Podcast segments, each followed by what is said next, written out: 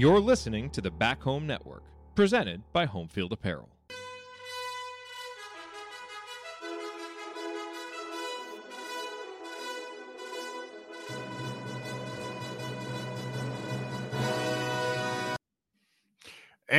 Welcome, Hoosier fans, to a disappointing episode of Doing the Work, the first show on the Back Home Network covering IU women's basketball. This is our 98th episode, recorded on Saturday, January 13th, 2024, as we count down to our 100th show. I'm your host, Jeff Marlow, and I'm joined by my co host, Kathy Amos. Tonight, we'll be breaking down your number 14, number 13 Hoosiers 84 to 57 loss to the number three Iowa Hawkeyes. That snaps their 13 game winning streak bringing the record to 14 and 2 overall, 5 and 1 in the Big 10. And tonight, the, the banner moment, as usual, we'll start the show with our Hoosier Proud banner moment. Kathy, I, I, am not sure. I, am not sure there are too many banner moments here. Yeah. Um, but I'm I'm going to kind of go back into um, the first quarter when I thought we really had it, you know, we were still playing fairly well before the turnover started to back, pack up. And we went inside to Mackenzie on a couple possessions, not right back to back, but there were a couple possessions we got to Min- Mackenzie. They came to double her, and Mackenzie was able to find people wide open on the backside for a layup. So that banner moment for me tonight is going to be, you know, the fact that early on when we were executing, we we we were playing uh, and looked like we knew how we wanted to attack the Iowa defense, but just the turnovers would rack up on us as, as well. So our Hoosier bo- banner moment, or excuse me, our banner moment is brought to you by Homefield Apparel, presenting sponsor of the Back Home Network, which includes the Assembly Call and Crimson Cast. Homefield is constantly releasing new schools or updating their products for schools in their existing line. You are bound to find something for you or anyone in your life that just loves great collegiate gear. Not only do you get qual, not only do you get quality apparel but you are supporting an Indiana based business that has its roots in the Kelley School of Business. Go to homefieldapparel.com and use our promo code HOME23, that's H O M 23, to get 15% off your entire first order. That's promo code HOME23 for 15% off. Once again, the website is homefieldapparel.com. Wear one for the team.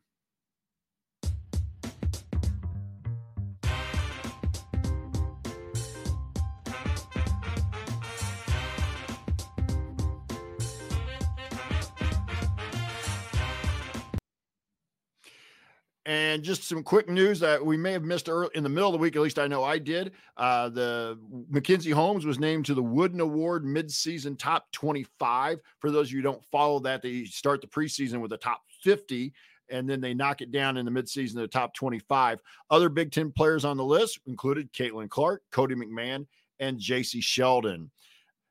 And let's throw it over to Kathy here and get her initial thoughts about tonight's game with the Amos angle. Yeah, absolutely. Thanks, Jeff. So, you know, um, for those of you maybe who who haven't heard, um, the weather's not good here in Iowa. Um, not only did we have record-setting over 20 inches of snow this week, and that was before we got actually a little more snow today. It is now bitterly cold. We didn't even get above zero today, and it seems to me that cold, I think, kind of followed our team into Hawkeye Arena today, both on I think the defensive end as well as our shooting end and taking care of the ball. I think those three things in particular: three-point shooting our defense just really didn't seem to be quite as dialed in and um, and uh, and and our turnovers just uh, especially from a couple of key players just really wasn't there for us tonight and when you're going on the road um, and playing not just anybody on the road in the Big Ten, but especially the number three team in the country. If you even have just one of those, it's going to be a rough night.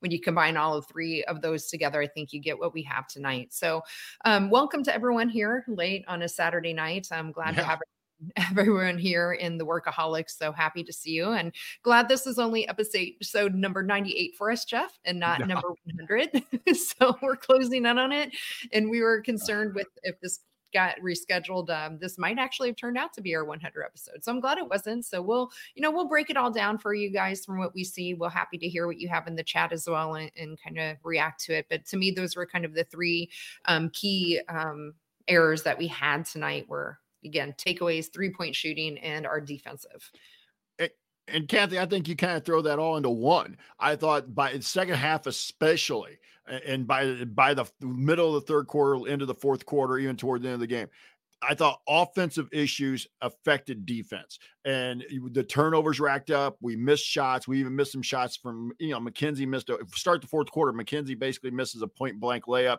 I, we missed some shots we know kids can make and I just thought that really affected the defense at the at the other end. And then by the end of the by middle of the fourth quarter, the, the they were starting to roll. The crowd was really into it, and you get into one of those situations where nobody. I think it was what I think it was Stuelke with like four minutes to go, banks in a jumper from about twelve feet. You know that that yeah. thing was rock hard, but it hits the glass and goes in. Um, and it just it becomes a little bit of that perfect storm with it as well. So you know it's just one of those I, but again i know you can't let that eh, eh, you don't want to let that happen but they're also human. They're on they're on the road. They're in an environment that you know looked like the crowd really showed up last night compared and i know you said the weather was even worse yesterday uh, but if you saw the yeah, pictures out of the men's game at Iowa last night, you could almost count the people at the game with you know on a on a couple of hands last night. Tonight it looked like the crowd was in full force. Yeah, I, I, was actually a little surprised at that. The weather here, while it's not snowing, it's really blowing, and there's still actually a lot of roads closed. I was actually a little surprised by that, and with the you know sub-zero um, temperatures that we're experiencing. So, but it is what it is, and um, we'll just move on to the next one. But do you want to talk pivotal plays? Sure. Let's go okay. pivotal plays, and I'll let you go first. Yeah, um, I'm not really quite sure where where to start with this. So, kind of looking at the the first um, uh, first quarter, you know, we, you know, we're really battling in that first quarter. In fact, there was a, a, a, sequence of events where we got, you know, a great transition defense. Actually, we you know there was a couple of times early in that first quarter, our transition defense wasn't there. We had the timeout and we we seemed to lock in. Then um, we had some great transition defense, specifically by Yarden, where she got a block, and then um, Mackenzie um. Mackenzie gets the ball down on the other end, but she misses the money, but she gets her own rebound, goes back up for two, and then she gets the block on the other end, comes back down and get, goes um, down low for another two, gets fouled, and we ended up finally tying the game at 17 17. So while that was early, I thought that was a place where it might have been, you know, kind of pivotal for us. And something that we could build off of. And, you know, we, we wouldn't um, exactly, but we kept it close. You know, they only um, scored two more points after that um, to end that quarter 19 to 17. So to me, I thought that was pretty pivotal um, kind of sequence event in that first quarter. Well, I'm going to go back to even more into the second quarter here, uh, or I'll kind of put kick ahead to the second quarter. And I thought that you know they were trying to t- pay so much attention to Caitlin Clark, and I get it. Yeah. I would have had maybe the same attitude defensively. I would have, you know, you know, Caitlin's going to get her 25 to 30. So, but you, what you don't want her to go is for like 45. And so I thought they were so closed in or so so locked in on what Caitlin Clark was doing, especially when she drove, that they almost overhelped. They really, uh, they really they collapsed. Did. Not just one person, but two people coming to help, or even sometimes three with people in the lane. You know, three other people with at least a foot in the lane.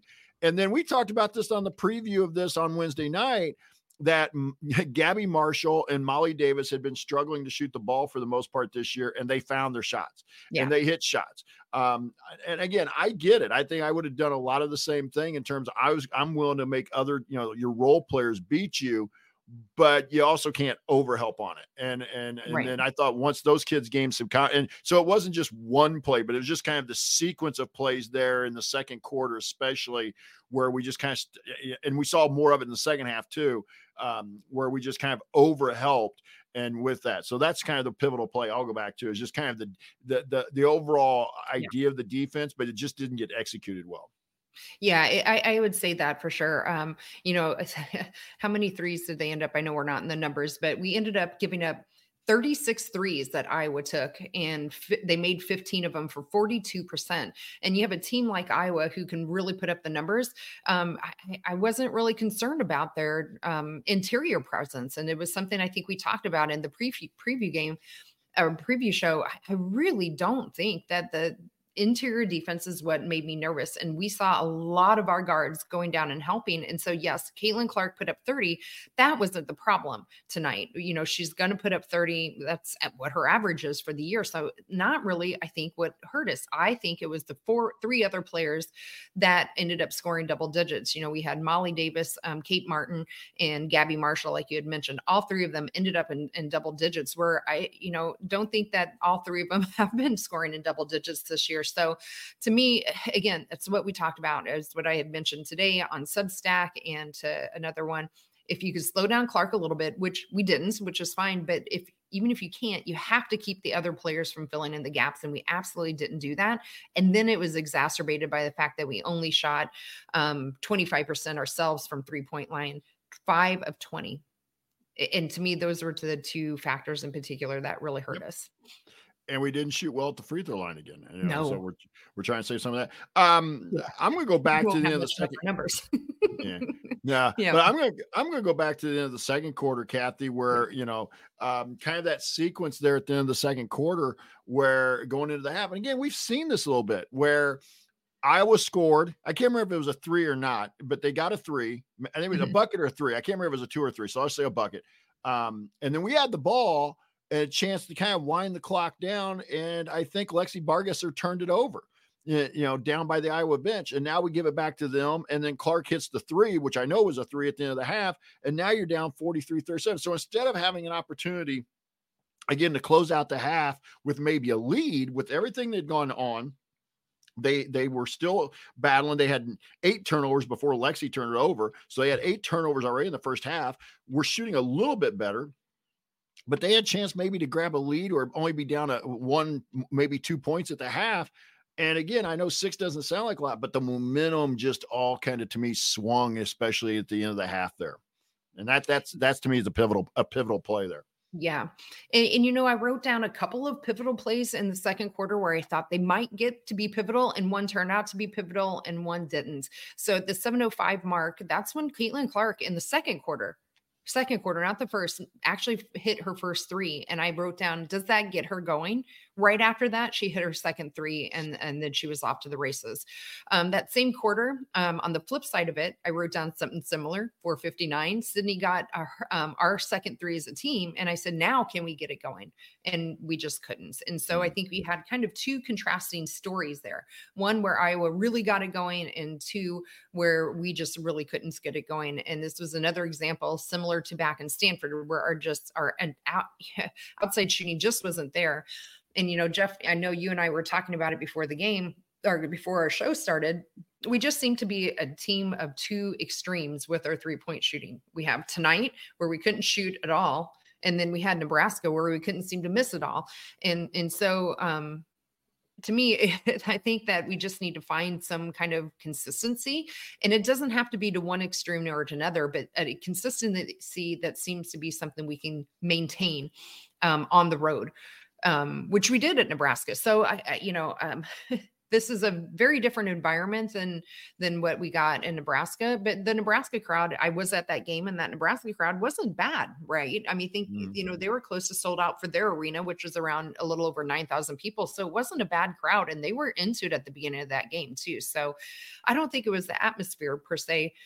Um, it just wasn't our night, and I think we'll have those. Um, can I talk to you oh. maybe just about um, a couple of coaching questions? So, um, tonight, where we expected really to see Hannah Stuelke pay, played the bulk on um, uh, Caitlin or uh, Mackenzie Holmes, I, I, didn't feel like she was actually in there. She only played 23 games, but instead, um, you know, they they were really playing um, what was the other lady's name? Um, they played Goodman and O'Grady about 16 minutes yeah, combined. Combined. That was it. Goodman. Yes, that's who I was looking for. Thank you.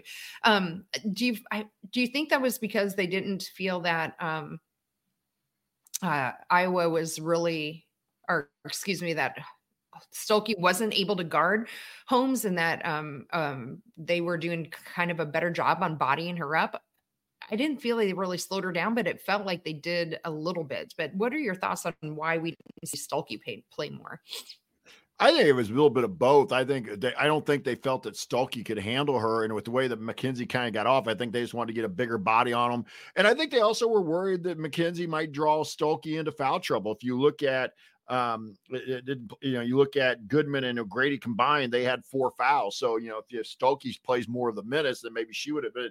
But it, I don't think it would have mattered much tonight, Kathy, in terms of how much Stuelke played and how much she guarded I don't either. Mackenzie in terms of the overall result. But I think they were trying to, you know, to keep her out there. But um, but I also we've seen this a little bit. You know, Stuelke uh, she only had five points, but you know she's had a decent season for them. But I've watched them the couple times I've watched them before this, where she's at times been very, um, very kind of I won't say invisible, but she's not been the focal point of the offense. And, and of course, she's not going to be Caitlin Clark, but she's not the second or third option some nights.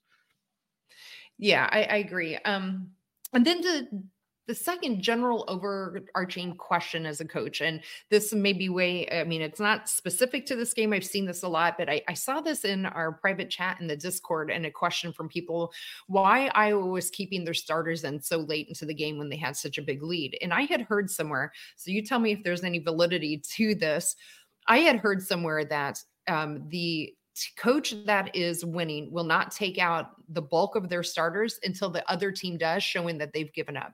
And I kind of saw that tonight that we didn't see I would take out their starters until we started taking out ours. So is there validity to that or is it just yeah. kind of a theory I heard that kind of thrown out there? Yeah, there's there's some validity that there are some coaches like that and there are some coaches who understand that you know, and again, the college game may be a little different than the high school game because they're in the high school game when you get down 15, 20 points into the fourth quarter, a lot of times you're like, probably not making the run. Not unless you know you've got a really good team that, for example, but how many times in a high school game are you going to come back from 15 or 20 down in a quarter? If you've gotten behind by that much in three quarters, it's usually going to take you more than one to dig it out. So, but yeah, it's right. a legit philosophy. And, and that may have been what Lisa Bluder was doing.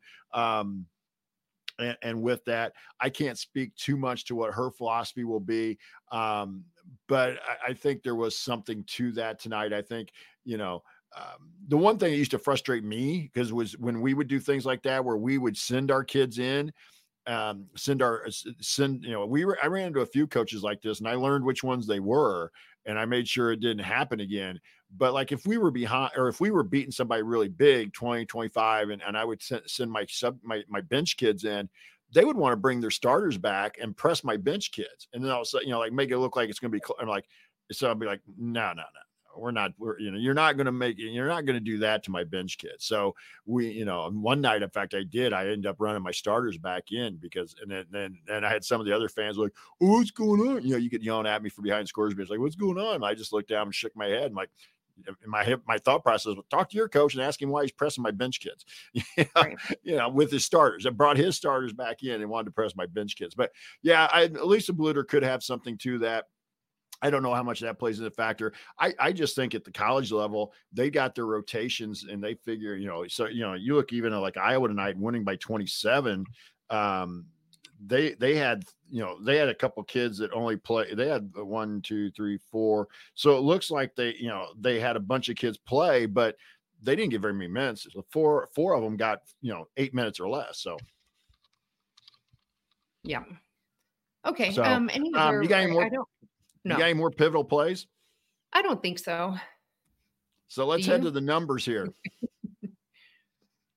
Okay, well, we've talked quite a bit about numbers. So um, I've, I've, talked about turnovers a lot. Um, so I'll just go ahead and start with that. So 15 to 13, um, 15 for us, 13 for Iowa. So while it sounds like it's pretty even, I think ours just came at really pivotal points. And also, Iowa got more points off of those turnovers as well um, with 16. So I, I, just really think that um, our turnovers came at just really inopportune times and it set the mood. In fact, I think Garzon had six of our 15 turnovers and she had at least two within the first, you know, few minutes of the the first quarter. And then she opened up the the second quarter with a travel as well, getting her third um, turnover. And it just, in general, I just didn't feel like Garzon had a good night. I know she ended up with 11 points, but it just seemed like a struggle for her. She wasn't quite there um, offensively, other than she did finally get to 11 points, but it was on four of nine shooting, three of seven from three point, which helps get that number up. But it just wasn't an efficient night. She only had one assist and um, I thought defensively she wasn't quite there yet either. So um, those turnovers in particular, I thought were really a killer for us in that game. Yeah, and it just and I'll go back to one that you mentioned a little bit. Talk about shooting in general. Second half, uh, first half, First half, we were 16 for 29. They talk about tale two games. 16 of 29, we were shooting 55%. You and I were kind of having the conversation, you know, really not shooting that bad. But then here we come. Here's the second half numbers seven for 25, 28%. Eh, eh, or, eh, or, excuse me, yeah, 28% on seven to 25 shooting. You're not going to win on the road. I don't, no matter, even without the turnovers, you're not winning on the road in that environment in the league going seven for 25 in the second half. You, you have to be able to make some shots. And again, I know uh, the kids were trying. I thought the kids were giving an effort. I thought they were trying. Did they execute very well? No, I didn't think they executed very well. And I think that's going to be a lot of the talk when they get back to Bloomington tomorrow or tonight, whenever well, I'll be tomorrow when they walk, probably go back into Cook Hall and look at the film and stuff. But eh, they didn't execute. And Teri Moren talked about it. Mm-hmm she talked about it if you were if you had if you were able to watch the game she talked about it in the one time out where they had her mic'd up they she talked about it in the interview you know that they just you know we, like she said in the timeout we're not making them guard us. We you know that, that was in the first quarter i think and and just just execution lack tonight. I, i'll be the first to admit that. Didn't execute didn't really play with with a lot of focus but i thought that the competitiveness there Whereas in the Stanford game, I did question their effort a little bit. I will admit that. I'll go back to that mm-hmm. Stanford game. Like I was very disappointed in the effort. Tonight, it got the effort wasn't so much. Execution was poor. The turnovers were bad. The shooting was bad, and it and they just steamrolled on them. Yeah, I, I, agree. And, you know, especially in the first half, I, I thought the effort was really there now. I think it kind of, you know, slacked off in the fourth quarter. Not not surprisingly, right? I think they were pretty deflated at that point. They knew that um, was probably going to be too much for them to handle. And in fact, you know, I think they were leading the rebounding battle up until or pretty close to that second or fourth quarter, they were definitely winning at halftime by one, 19 to 18. Um, and then in the second half, they got out rebounded here um, just by 18 to, to um, is that right? Yeah, sorry. Um, they got out rebounded by 10 in the fourth quarter alone. So, mm-hmm. um, yeah, I, I, think the effort was there tonight. And to me, I think even though overall they got out rebounded, I thought they were actually looked better on the re- rebounding. And, you know, Iowa, in fact, only had four second chance points, which is something we were really um, concerned about. You know, Iowa was the number one leading rebounding team in the Big Ten coming into this. And even though it looks lopsided by nine, right now, the margin. I, I really thought that they played pretty well on the glass um, rebounding wise. And again, until that fourth quarter when I think things just really got out of control. So if you look at the box score, I don't think it tells the tale of rebounding, but what are your thoughts on the rebounding tonight? I thought they did better. They only ended up giving up eight offensive rebounds, and that we talked about I think in the first half and maybe middle of the second quarter, Iowa already had four. So they got a little better in terms of what they gave up on the defensive rebounding. Eh, getting beat by nine on the glass, though, is still a concern. But like looking at some of the workaholic comments here, I, I, I do agree. I think there's a lot from this game that you go back, as I was saying just a second ago, whether it's rebounding, the turnovers, the execution Uh, is is something they're going to be able to learn from. And they get Iowa again back in in Bloomington. You know, that's the thing. This is not just the only time we're playing them. You know, learn from it. I, do I want to lose by 27? No, but the you know, but the sky isn't falling. We're 14 and two. We're we're five and one in the league. We're second place. And you lost on the road in a game that I think we all thought was going to be a loss when we went through the preseason schedule. So I don't think there's anything here other than losing by 27 but um, I thought rebounding wise, Kathy, one thing I thought they really were locked in defensively rebounding on the first few possessions because they had such yeah. good blockouts. The ball was hitting the floor. That's like that's right. an old fashioned rebounding drill. you know? Yes. Yeah. Yeah, I had no no issues really with the rebounding tonight. I thought they looked much better and focused on the the defensive end. Like I said, I only had four second chance points, so I think that that had a lot to say with it. Um, what other numbers did you want to talk about? Um, well, kind of combined, you know, that is for two teams in a game that I thought there was there was quite a few. I thought was physical, and I felt like there were more fouls called than obviously there were. But both teams combined only shot 21 free throws. Iowa was nine for 10. Indiana, though, only six for 11. So they did have the, officials did let them to a certain degree kind of play. They they didn't put both teams. You know, there were not a ton of free throw shot. Um, it just it, unfortunately you know, we it, the free throws weren't the difference tonight. You know, six out of eleven isn't making the difference in a twenty-seven point game, but um, we just, you know, it, it just it kind of went back to the turnovers though. We just couldn't handle, you know, that part of it. I wanted to comment on the free throws real quick. And then obviously, um, I don't have the stats in front of me, Kathy, but other than the Stanford game, I can't imagine there's a game this year where we had a, a single digit quarter like we did tonight for the fourth quarter. We only scored nine points, and maybe right. maybe the Stanford game be the only one I can imagine we had a quarter. So it just tells you a little bit about how the offense just really went to it, it, the execution and the lack the lack of execution and the and and the lack of hitting shots really showed up in the fourth quarter because I can't remember another game outside, like I said, maybe the Stanford game where we had single digit quarter. Yeah, I agree. I mean, really, the tale of the game again, we talked about turnovers. Um, their points off turnovers was 16. We talked about um, the defense. They gave up 84 points. Um, the biggest thing was 15 threes versus five. And, and, to me, I mean, that's a huge deficit when you have plus 30. More, yeah, that's 30 right there by itself. And so you take that away, even cut it a little bit in half, you know, this could have been more of a game. Um, yeah, to your point with the fouls, I, I, you know, I didn't think the refs were really all that fantastic tonight, but I thought they were evenly terrible on both sides of it. Um, I mean, both Caitlin Clark and Chloe Moore ended up with four personal fouls. So I guess we can't complain too much because both of you know both of them going at each other. I guess. Well, I guess Caitlin Clark wasn't guarding Chloe, but Chloe was definitely guarding Caitlin for a good chunk of it. And that fourth fourth uh, foul on Chloe, I thought was a little suspect, but otherwise wow. they were equally pretty bad and I'm not trying to be, you know, I, I, one thing we've always tried to pride ourselves on this is to give reasonable analysis and and and not just you know kind of hyperbole. But I, I right. just felt like tonight, I felt there were, you know, Chloe had a little foul trouble. I know she can't play 40 minutes, but I just thought I felt like Lexi really struggled to guard Caitlin Clark when she was in the game. And yeah, that, she really did that that that that you know that's a tough assignment for a kid like Lexi sophomore who's coming off the bench. Um, but yeah, I, I agree. There was that call on Chloe um, as well. But yeah, yeah I didn't think Mac, you know, got the ball with her hands, but they called it a mm. kickball. Yeah. Yeah, but at the end of the day, that wasn't the reason they shot 10 more three or made made 10 more three pointers than us. Not shot, made, made three, 10 more. I mean, really that was the killer. Um, yeah. our just perimeter defense. Again, like you'd mentioned, I really agree with you. I think we're just for whatever reason over helping when um down in the paint. And, and I'm not quite sure because you know, we have our you know reigning Big Ten defensive player of the year down in the paint. So I'm not quite sure why we we're worried on that. And I didn't think um, Iowa, what has hurt us in the past is actually, you know, people driving and then kicking it out. And I didn't really feel that was going on either. It just didn't feel like we were um, uh, guarding some of those defensive uh, or perimeter very well. It, we were just helping down the paint. Maybe two or three, you know, our defenders were getting down the paint and leaving their really excellent shooters wide open. So mm-hmm. I, I think that was the key to the game to me tonight of what what made us lost, and then compounded again turnovers. So. Yep. So let's move on to the the game ball, and I'll let you go first, Kathy, here on the game ball, and she's going to throw up the uh, the scroll here for those of you who are watching on the live YouTube feed. Uh, Mackenzie Holmes currently with five to lead the way, and then Sara with four, Sydney three, and Yarden with three. So those are our ones with game balls. So Kathy, yeah. I'm going to let you go first.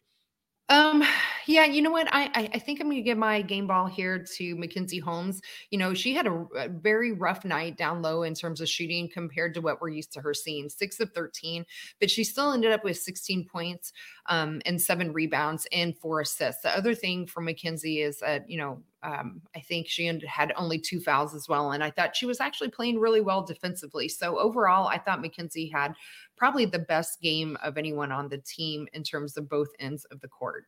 So for me, Mackenzie um, gets my my game ball. I mean, we're going to make that unanimous, unanimous, and I'm just going to throw in there. She also had two blocks and yes. Uh, two blocks and a steal. So we're going to make that unanimous. So Mackenzie Mackenzie Holmes will pick up her sixth game ball of the year. And Kathy, so as easy as that was, because I really didn't feel like there were anybody else that you could talk about. No. There. Now, really. now for the Grace Berger Hardest Worker Award, we may have a couple people to talk about here, but we'll go with the scroll here real quick for those watching on the live YouTube feed.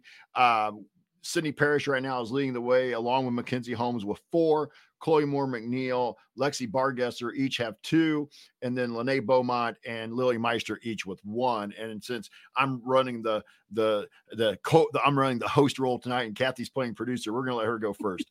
I get to go first.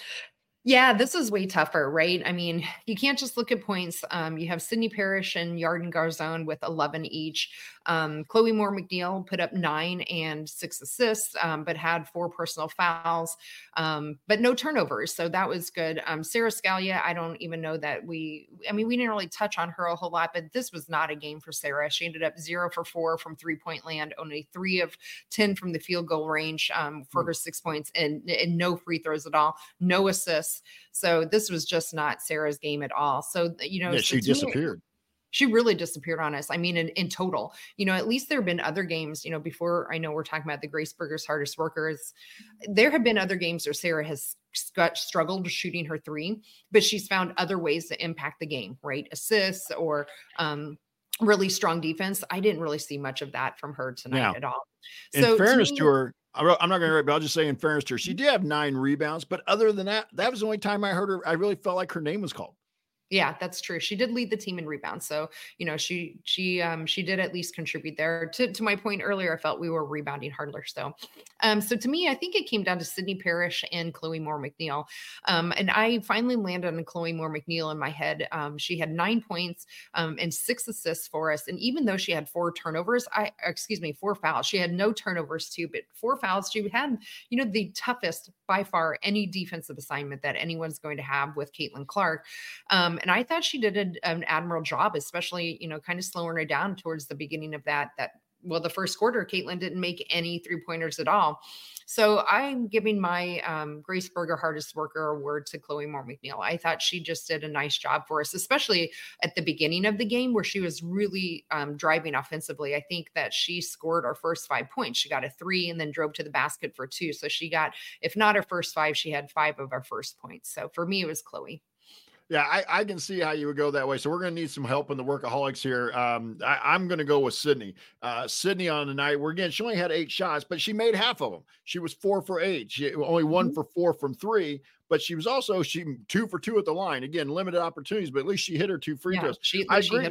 Yeah, and and I agree. Uh, but she had six rebounds. Um, and now she didn't have any assists, so this is kind of where you kind of get back. But she had five steals tonight uh, and a block. So, you know, I, I was kind of looking at that and her and Chloe kind of like, mm, kind of toss up. Chloe, a couple less points, but she had those assists, but she, Chloe didn't have any turnover or turnovers, but she didn't have any rebounds either. So I came down on Sydney mainly because of the of the rebounds and the steals that she provided. But it looks like to me the workaholics here are, yeah. kind of speaking with the, the, for Chloe. So um, we'll go with Chloe as the uh, Grace Berger hardest worker because I, again, I just thought Sid was one that uh, I was going to yeah. go with. But that's what the beauty of this show is: is that we get some difference of opinion, and we have some exactly. of our friends of the workaholics help us out. Yeah, and that was, you know, I can see it going either way. The way it swung it for me, for Chloe in particular, was her defense, at least in the first half on on Caitlin Clark. I know, again, Caitlin ended up putting putting thirty up, but and people will probably wonder about that. But I think it would have been maybe um, different if the the game was going a little differently. But I thought Chloe came out on fire and very focused on that defensive end, and the six assists I thought were really great. So real, real quick before we get out of here, Kathy, I want to get your thoughts on this because we were talking about this a little bit in in the chat or not the chat well, on the discord a little bit too and and and on you know our text back and forth.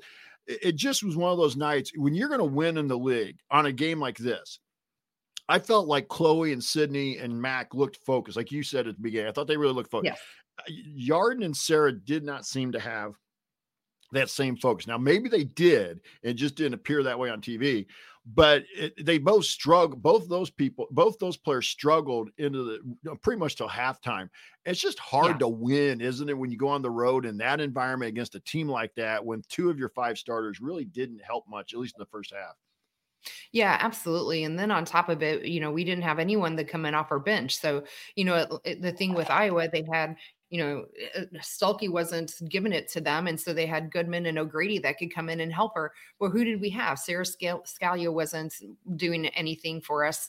Um, so they were trying um, Bargesser, and it's just not there for her yet. I think she's so much more improved than than last year, but as a sophomore, it wasn't there for her tonight. She did end up scoring four points, but you know our bench gave us really very little to to to talk about other than four points from Lexi Bargesser there. She had one assist.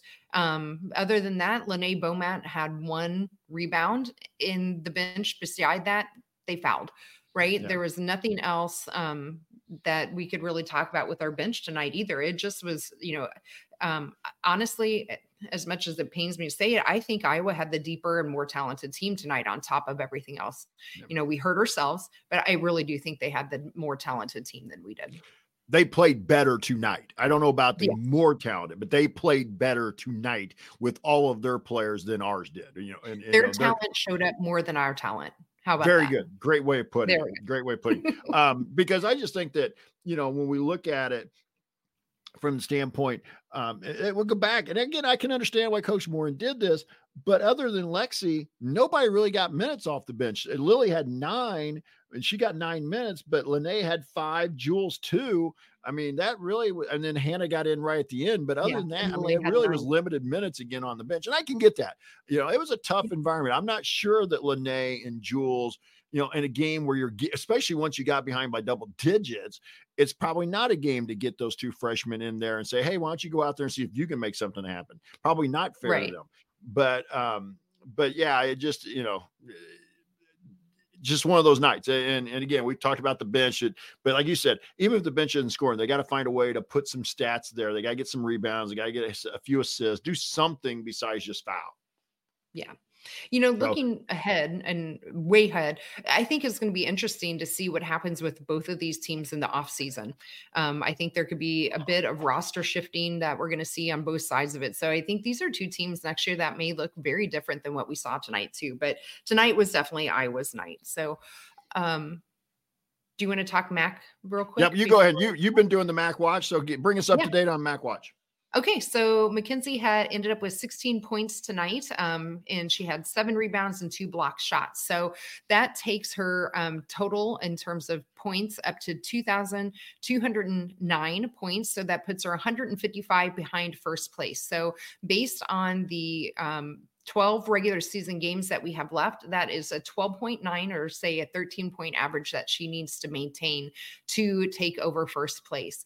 Um, in terms of the other ones we've kind of been watching, um, she's inching up on the rebounding list. So she is currently in um, sixth place. And to get to fifth place, she needs 35 more rebounds. So that one looks within reach for her as well. So that is where we're at with the Mackenzie watch. And so, coming up next, the Indiana Hoosiers will be playing the Minnesota Golden Gophers on Wednesday, January 17th. Uh, that game is at 8 o'clock Eastern, 7 Central, and it will be on Peacock. All right. For those of you who uh, eh, trying to struggle, who are struggling, well, and, and, who are struggling to keep up with what network you're on. You know, people yes. are struggling. I, being be, being the Dolphins fan that I am, I'm keeping a peek of the eye on there right now, Peacock. But all the Dolphin fans were complaining about having to watch an NFL playoff game on Peacock, Peacock. tonight, and so I was like, so I, I felt like putting out there like you ought to be a Big Ten basketball fan, you know, and try to find out where your game is, but. Uh, Minnesota, by the way, uh, currently number 35 in the net. Minnesota leads the all time series 37 34. Uh, Indiana won last year up in Minneapolis 77 54. They've won nine of the last 10, including the last six. Minnesota will come into town with a 12 and 3 record, at least at this point, two and two in the conference. They play at in Minneapolis against Nebraska tomorrow. So we'll kind of update that. But they, as far as we know right now, they're 12 and 3, 2 and 2. Uh, they've got losses to UConn, who's number four in the net uh, back in November in Minneapolis, 62 44. They lost to Iowa at Iowa, 94 71. And then they lost at Maryland, who's number 31 in the net, 72 64. So their three losses are, are, are, solid losses in terms of the net. Uh, they've beat Stony Brook, number 63, 67 54 at home, beat, beat Drake, number 70 in the net. We're talking here 94 88 in double overtime at home, beat Purdue, who's number 77, 60 58 and Michigan number 41, which probably right now maybe their best win is For the sure. game against Michigan because they just beat Michigan in Ann Arbor the other night, 82-66. So Kathy, why don't you talk about their team and their personnel a little bit? Yeah, so they are um, coached by Dawn. Um, I'm going to butcher her name. Pl- Plitzuwit, do you know? Is that right? I think it's Plitzuwit, but don't quote me. I'm not sure either. Okay. That sounds good. We'll say Plitzuite. Sorry, Dawn, if we are Coach Dawn. Coach Dawn, this is her first season with the Minnesota Gophers. Interesting, she was at West Virginia last year, but only one year at West Virginia. But she did take them to the tourney um, last year. Um, before that, she was at South Dakota um, from 2016 through 2022. When she was at South Dakota, her record as their head coach was 158 and 36. So, really, a, quite a respectable record. Um, as a team, they are shooting 78 point, or excuse me, scoring 28 point. Oh my goodness. They are scoring 78.6 points per game, which is seventh in the conference, but they're only giving up 59 points per game, which is second in the conference. Um, that second in the conference is actually ahead of us um, defensively, and that's probably going to be worse after tonight's night. Um, in terms of um, shooting percentages, they shoot um, 44% from field goal range, which is eighth, 35% from three point, um, which is only seventh, but they tend to attempt at least 24 games 24 threes per game. Um, free throws are actually really bad. They're 69.8%, which is last in the league. Um, for um, turnover margin, they're actually third in the league and are um, at a plus five re- um, turnover margin. Um, they are also a plus seven, eight, 7.8 rebounding margin, which is good for fourth. And then in terms of attendance, they're used to playing in front of about 4,000 people. Real quick before you move on You to some wanna of the personnel. Yeah. No, I'll let you talk Yeah. about the individual a bit. I just want to talk about Coach Dawn here because nice job by her. Lindsay Okay. Whalen, who had been the All American at player at Minnesota, was the legend of Minnesota, had been coaching them in the last several years. It really had struggled with it, and they and I don't want to say pushed out, but they made a coaching change and kind of and to push Lindsay out, which I know there had to be up there had to be some some tough moves there because again, you're talking about somebody who played at Minnesota, had taken them to a Final Four, you know, and had a pretty stellar Mm. pro career, but it just wasn't working out. So they bring in Coach Dawn, and she's had success where she's been, especially at South Dakota. And so it's just interesting to see how a lot of that personnel was with Lindsay Whalen last year that you're going to talk about here. And now this year, where they struggled record wise, and now this year, she's got them playing just again, sometimes mindset, somebody's just a different voice, but here they are 12 and three, two and two in the league. So go ahead with their, with their, uh, but I wanted to point that out. Just that sometimes regime change, it, it, even though it's the same players, it can be night and day. And you're seeing that with Minnesota a little bit, but I'll let you talk about their personnel. Sure. Okay. So, um, in terms of probably their the leader um, in terms of scoring is for for sure uh, Mara Braun. She's a six six foot sophomore guard. She is averaging 19 seven points per game, which is third in the league. Um, she is also getting four rebounds per game, which is 11th in the league. In terms of shooting, she shoots 43% from um, field goal percentage. It was 16th, but she shoots 39.4 three point percentage, which is ninth in the lead. And she tends to make around three and a half threes per game, which is actually second behind Caitlin Clark. So she she makes them at a high clip. And also, um, you don't want to foul her because she is first in the league with 94% free throw shooting. Um, and last year, she did make the All Big Ten freshman team. Um, download, they have Mallory Heyer, um, which is she's only six one, but she's a sophomore, but she averages 10 points per game, but she averages eight rebounds per game, which puts her fifth in the league, um, which is actually ahead of Mackenzie Holmes, in case anyone was curious where uh, Mackenzie lands on that list. Um, she shoots 39.5% from three point range as well, which is eighth in the league. Um, so far, as a freshman, she has started all 30 games, and she, uh, or excuse me, last year as a soft freshman, where she was averaging 10 points per game and seven rebounds per game. So I think Mallory Heyer is another one to, to kind of look on. Um, the other one is a freshman. They have um, her name is Grace um, Grochigli. She's a 5'10 freshman. They list her as a guard slash forward. She is currently averaging 11 points per game, shooting 35% from three, which is 10th in the league. And she tends to make around two to three, um, at least two to three threes per game, which is eighth in the league. Um, she was the 98th recruit overall coming out of high school. And she is number two, the number two recruit from Wisconsin. Um, the other two two starters that they have also average in double figures amaya battle at 10.4 and sophie hart at 10.3 so really they they can put up some points. They have four of their five starters getting you know double div- digits and mallory Heyer is right there at 9.9 so um, really can put up some points in a hurry. So that makes me wonder you know what their bench kind of do, can do. So um, maybe not quite as deep but i definitely their starters are all very capable of putting up some points but young too. I mean, we don't. I didn't see the numbers, the grades on Battle and Hart, and kudos to to uh, uh, Kathy for putting the run sheet almost entirely together by herself last night. But Mara Braun, sophomore, Mallory Heyer, sophomore, Grochoki is a freshman. I mean, they're young. So they don't necessarily, at this point, they may still be getting by on just that attitude. We don't know the difference. You know, we're just like, hey, you know, just put us out there and let us play.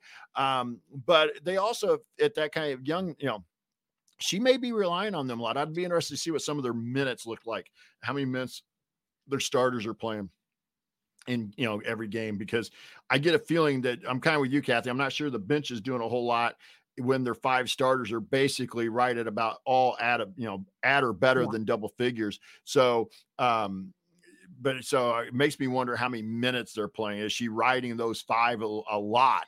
Kind of the way we have in the past at times. We have, you know. But yeah, you know, I mean, when I add up their averages, they're averaging 70 points of their 80 um, or 85. Yeah. So, you know, they're they're definitely putting up most of their points, at least on an average basis. So yeah. So um, I haven't watched um, in Minnesota though this year, so no. um, just a couple glimpses here and there. So I don't know a whole lot other than looking at their stats and kind of surmising what there is. Um, you know, based again on kind of some of the height that I saw at their roster, it didn't seem like height wise they might give us a whole lot of trouble, which makes me a little concerned again about some of the times if they have any of those athletic guards that can really drive on us.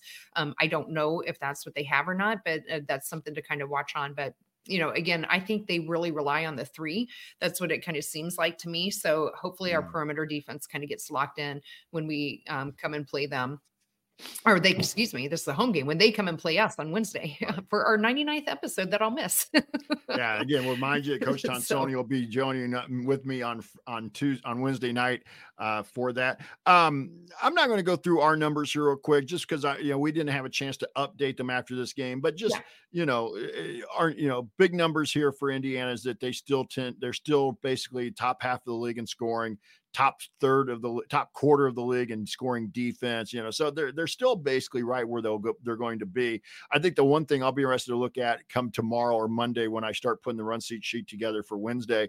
Um, what's the rebounding margin? Because coming into the night, we were seventh in the league at plus three point seven, but we got out rebounded by nine. Yes, yeah, so we got out rebounded. Mm-hmm. So that's going to go down slightly um, with that. So quickly, Kath, let's go around the league. Yeah. Um, Wisconsin yesterday went to Michigan. Michigan, the kind of the Jekyll and Hyde of the Big Ten today, right, now. Um, that was today, no, that game was yesterday. Michigan 76 oh. 52 win over Wisconsin. Um, or no, that was today. I'm sorry. I'm sorry. Today okay. is Saturday. I'm I thinking today's Sunday. I'm sorry. Today. Today's t- sorry. Sorry, it's today. But again, Michigan, yep. the Jekyll and Hyde of the league. Tomorrow, a couple games to keep an eye on. I'll get your thoughts about this. First of all, let's go first. Uh, I missed this when it was announced, but I guess that Purdue Maryland game being has been rescheduled mm-hmm. for tomorrow. That's right. Yeah. And yeah. So for those of you who missed it, Maryland, um, they were having quite a bit of rain and and storms on the east coast there. in Maryland got a leak in their their gym. And so that game, I believe, was rescheduled, right? Isn't that why that one was rescheduled? Yeah. So that's coming up tomorrow. Um, and then Nebraska is well, no, no, I want to get your thoughts on that game about Purdue oh, and Maryland. Sorry. Yeah. I think that's know, a big game because whoever loses I that has three losses in the league. That's right. Yeah. Um, I was just going to pull up the standings here too, because my memory is not as good as yours. so, um, yeah. So they're they have three losses. Is that what you said? No, I said they both have two losses, right? Right. Okay. So three. this would be their third. Yeah. Yeah. Okay. Sorry. I need to pull it up. So um, no, I should have fine. had that done before we started. No, you're so, fine. But I'm just saying to me, they both have two losses. So whoever loses yep, that game, two. it really puts them in a bind. Yeah. So um, yeah, Purdue has got two losses and Maryland's got two losses. So both two and two, and they're just really bunched up right in the middle of the league there. So mm. um, we have Michigan State also um, and Minnesota um, both with two and two as well. So yeah, I think this, you know, you start to think that Maryland might make some separation in this game. Um, but I'm not quite sure what Maryland team we ever get from game to game anymore. I think that's kind of like what we're seeing with um, the Michigan team as well this year. So I, I, think that Maryland comes out on top just being at home. Um, and Purdue has shown signs to me that maybe they're not quite as good, but there again, they pulled out some games where I, I wasn't quite sure if they would or not. But I think on the road, Maryland's or at home, Maryland's going to win this game. And then you get them. You also tomorrow have Nebraska at Minnesota, and we kind of pick uh, hit this one already a little bit because we said about Minnesota yeah. playing tomorrow. But to me, this is when we find out a little bit about Nebraska. Is you know because Nebraska's played well at home in Lincoln here over the last few years. Can they go now? Minnesota, we're not quite sure whether they're really pretender or contender, but can can Nebraska go on the road to Minnesota and get out of there with a win? Yeah, and that's a big game too for Nebraska. I mean, they only have the one loss when we beat them right. on Sunday. And so, you know, that's a big game for them. And, you know, that we keep saying sneak a few on the road and then defend home. And for the most part, other than our one loss, they've actually done both. You know, oh, they've been running on the road as well. Um, Minnesota being two and two, but they had some really good games early on that makes us wonder about them. So I think this game might actually really be close. But do you have a prediction on this game? Um, I think Minnesota at home, but I really yeah, don't know. I wouldn't put any money on it. no, I'm not sure I really would either, but I'm going to take Nebraska here. I, I, really like that team. And I think, you know, Markowski, especially, we'll see what happens on the road, but I really like Markowski. I think you can play through Markowski, yeah. and then I think they got to find a way to get Jaz Shelley going. I forget the freshman's name we talked about in in the with Nebraska, but she's got a chance to again do some nice stuff. But I, I think they got to find a way to get Jaz Shelley going. She struggled the last couple of games that I've seen anyway, um, with with shooting and scoring. And she's a, she's an all Big Ten caliber player. Uh, but I'm going to go with Nebraska. And I really like that team. I think Nebraska is going to be that team that I think I think is going to end up being in the top four in the league. I think they're going to be the one that kind of displaces Maryland this year. Yeah, I, I, wouldn't. That wouldn't surprise me at all either. Like and, I said, I, I'm not putting any money in anytime soon on that game and then this one is Michigan State at Ohio State, Kathy. Big game because again, we've seen if we think Michigan State's pretty legit as a content, you know, at least to get into the tournament, maybe yeah. make some noise.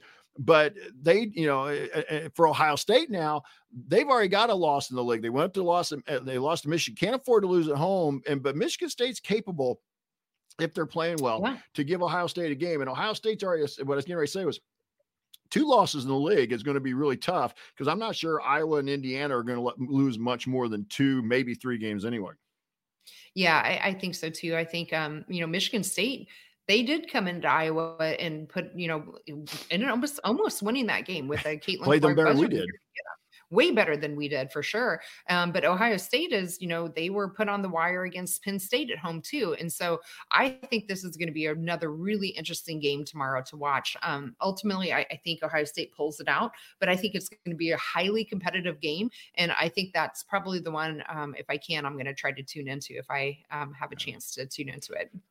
So um, I threw the Wisconsin Iowa game on yeah. Tuesday on there, thinking we would win today, and that that Iowa, you know, see how I would bounce back. But we're gonna we're we don't imagine Wisconsin Iowa on Tuesday now is going to be anything worth talking about. So Kathy, let's take it over to no. final thoughts. I'll let you go first. Yeah, you know, I think this was this was not a fun night for anybody involved for Indiana women's basketball for sure. We know that wasn't fun for the players and the coaches. It wasn't fun for us as fans to to watch. But you know, I think we have to also sit back and look at the bigger picture. This is still a program who has come very far in the last you know four or five years, especially under the whole 10 years with um, Teri Moren, where, you know, before they were just absolutely ecstatic to get into NIT. And now we're talking about, you know, we're we're not happy if we're a number three seed or we only have one loss in the conference and the, you know, the sky is falling kind of situation where I don't think this is. Um, was this their best performance? No. Um, was it embarrassing? absolutely not and i hope no one is out there saying this is this is embarrassing or this was a terrible loss i really don't it's just that we got in and we just were completely outmatched in a game where the you know our travel schedule got messed up there's a lot of things going against us and it just wasn't our night shooting and, and it wasn't our night defensively locked in. I think it's something that hopefully they take back and learn from um, similar to what we saw after the stanford game you know the stanford game was uh, there i just didn't think they were locked in or put up the effort from day the, or from minute one I didn't think that was the case tonight. But again, this was only our second loss in the game or the year. It's January 13th, and the, the sky is absolutely not falling. And I absolutely expect that we'll bounce back. And when we come back on Wednesday and talk about that game, we're talking about a very um, different post game show there. I certainly hope so. My final thoughts kind of echo Kathy's really just, you know, and and it really mm, per se not embarrassing. Was it disappointing? Yeah, you were hoping yeah. they would go in there and get the win. You were hoping and make it, you know, at least be like last year went down to the wire. I think the one thing that this team is still struggling with, and you know, we don't sit call lingering questions here on doing the work, but I think the thing that they're they're they're struggling with is in a situation, Mackenzie's their. I think everybody recognizes Mackenzie's their best player.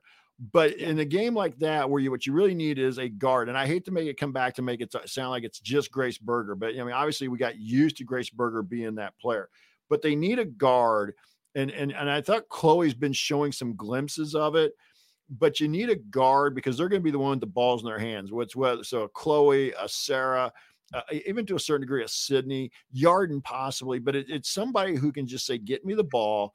And I'm going to go make something happen. Not necessarily force up a shot, not necessarily a just score for themselves, but get the ball to the right spot. That person with some basketball IQ, um, and and and do that. And I think that's what they're struggling with right now. So when they get in a game like this against Iowa, where the ball, the where it kind of snowballs on them, and, and get starts getting away from them. They don't have that player, or at least they don't recognize who that player yet, or, or that player hasn't stepped up yet.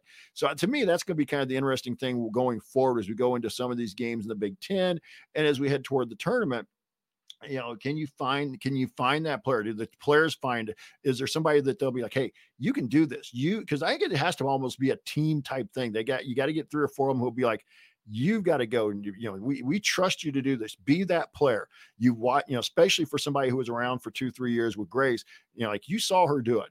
Can't you know we we trust you. Be that player. Um, but right now i think they're struggling with that. So that's kind of my final thoughts as well. But again i think those are things that get they get magnified in a game like this. When exactly. you're winning when you're winning they're not as, as big as big an issue. Yep. Agreed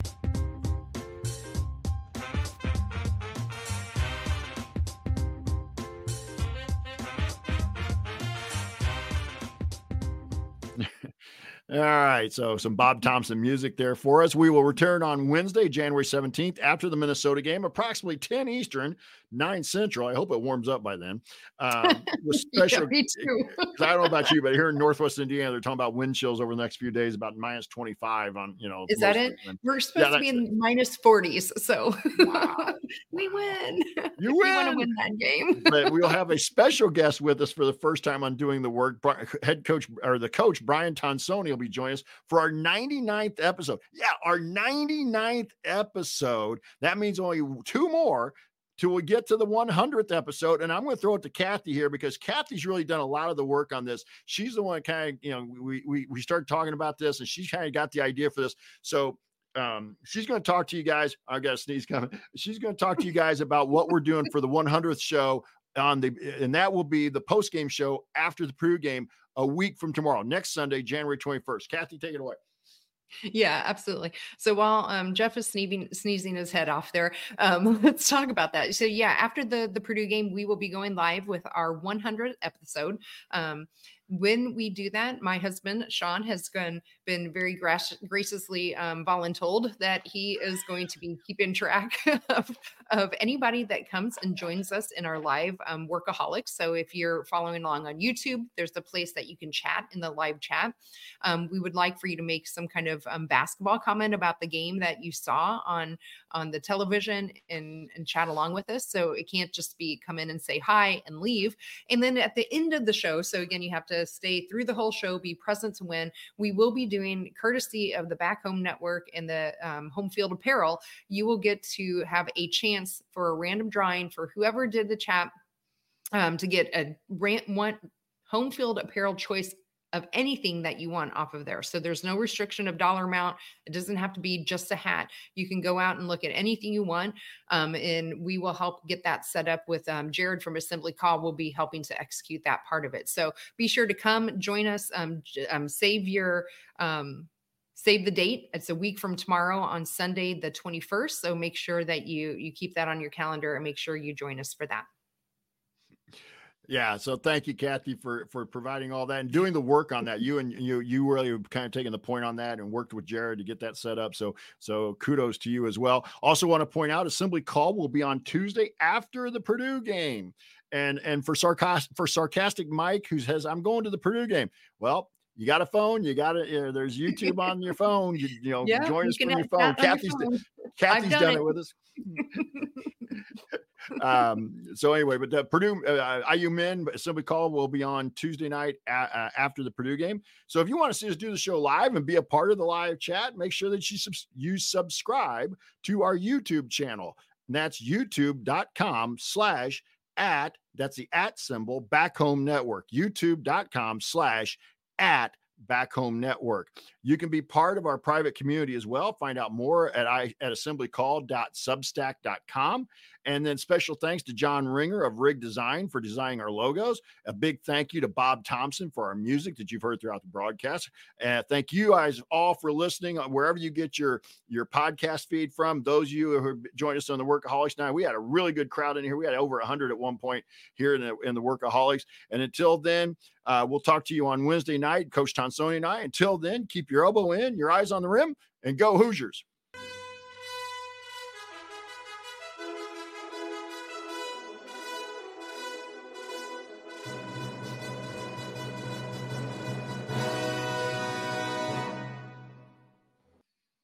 And cut. Yep. All right. Well, good. Yeah, let's flush this one and move on again. There's nothing, nothing you can do but learn, learn from it. So I'll be interested to hear Coach Moren's um, take on it in her press conference um, when I can listen to that recording tomorrow. So Yeah, our friend Ari was texting us a little bit as well, but it sounds like she was not very pleased, which I don't blame her. She should have been. There wasn't much to Um, be pleased about. But uh, you know, there's some soul searching shit. You know, as I think the comment she made was that there's got to be some soul searching, and I think Mhm. she's more, you know, eh, kind of referencing back that they're two, you know, road games that have been, you know, the team, the two games that you probably would have marked at the beginning of the season in most respects as possible losses. They haven't played well. They they have not executed. The first game, as I said, I didn't think they played with great effort. I thought tonight effort was there. They just didn't execute. Um, but it'll be interesting to see how they come out. on Exactly. I, I didn't think until the fourth quarter, they definitely seemed to kind of slack off a little bit in that fourth quarter. But again, like I understand that at that point, you know, it was probably an insurmountable lead and it was deflating. And I, I you know, they're human and I get it. It's, it was, it was demoralizing and I can understand why they kind of backed off a bit. You know, one thing we didn't talk about, and I, I know this isn't the Iowa postgame show, but we talked a little bit about this, and I would have thought, you know, you look at Kate Martin, 10 points, 12 rebounds. You know, I didn't realize she put she had 12 rebounds, you know, for, Yeah. for somebody who was not rebounding a ton coming into tonight. Yeah. They got absolutely. they got the games from their role players that we didn't get, and we had to have those type of games. And we've had them before. It just wasn't tonight. Right. Right. So um yeah, they just had people step up and we just I really thought our defense kind of slacked off a, a- quite a bit, especially the perimeter defense. It just didn't seem quite as locked in today. Um I, I, I wonder about the travel, how much that kind of played into it.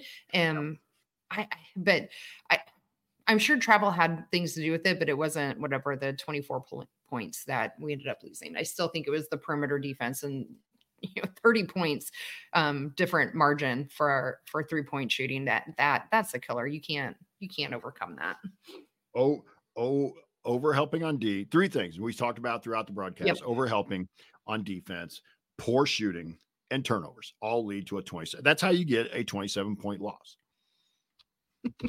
yeah a sarcastic mike he says remember the motto what do you want the numbers to be? Well at least sarcastic mike i already told sean my husband he is not eligible for the home field apparel drawing so we know he won't be cooking the books that way and i don't think he's met any of you so he can't be biased in terms of who he likes better so i feel like we have a pretty and jeff and i aren't eligible either as much as we would like to be um so jeff myself Ari's not eligible, and and Sean, my husband, are all not eligible. So hopefully it'll be a very fair and even um, type of thing. He's going to create a lovely random gener- number generator in Excel, and it'll be need- easy.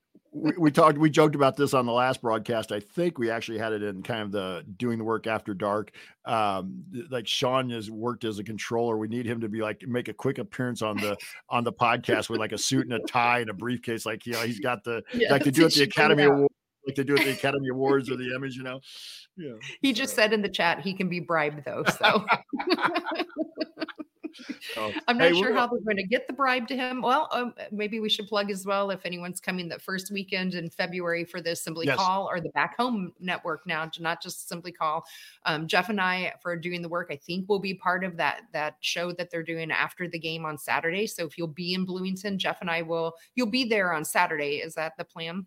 Nah, it's going to depend on what the what what the local team does because we you know if that's sectional week here in Indiana for the Yep. girls and our girls right now here in Rensselaer are, are number one in three A, so they're they could make a deep run. So I may have to stay home and do work, radio work that weekend. So, but if they are if they're if they're not playing on that Saturday, I'm going to come down for the meetup. So yes, I will be there if I can.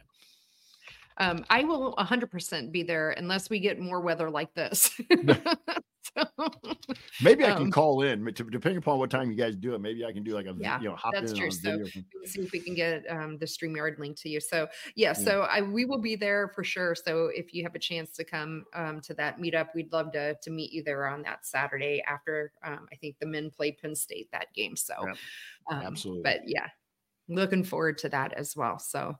Well, for Hey- any of you out there with cold, cold, cold weather, um, stay warm. Um, for any of you in the warm weather, let us know your address and we'll come visit.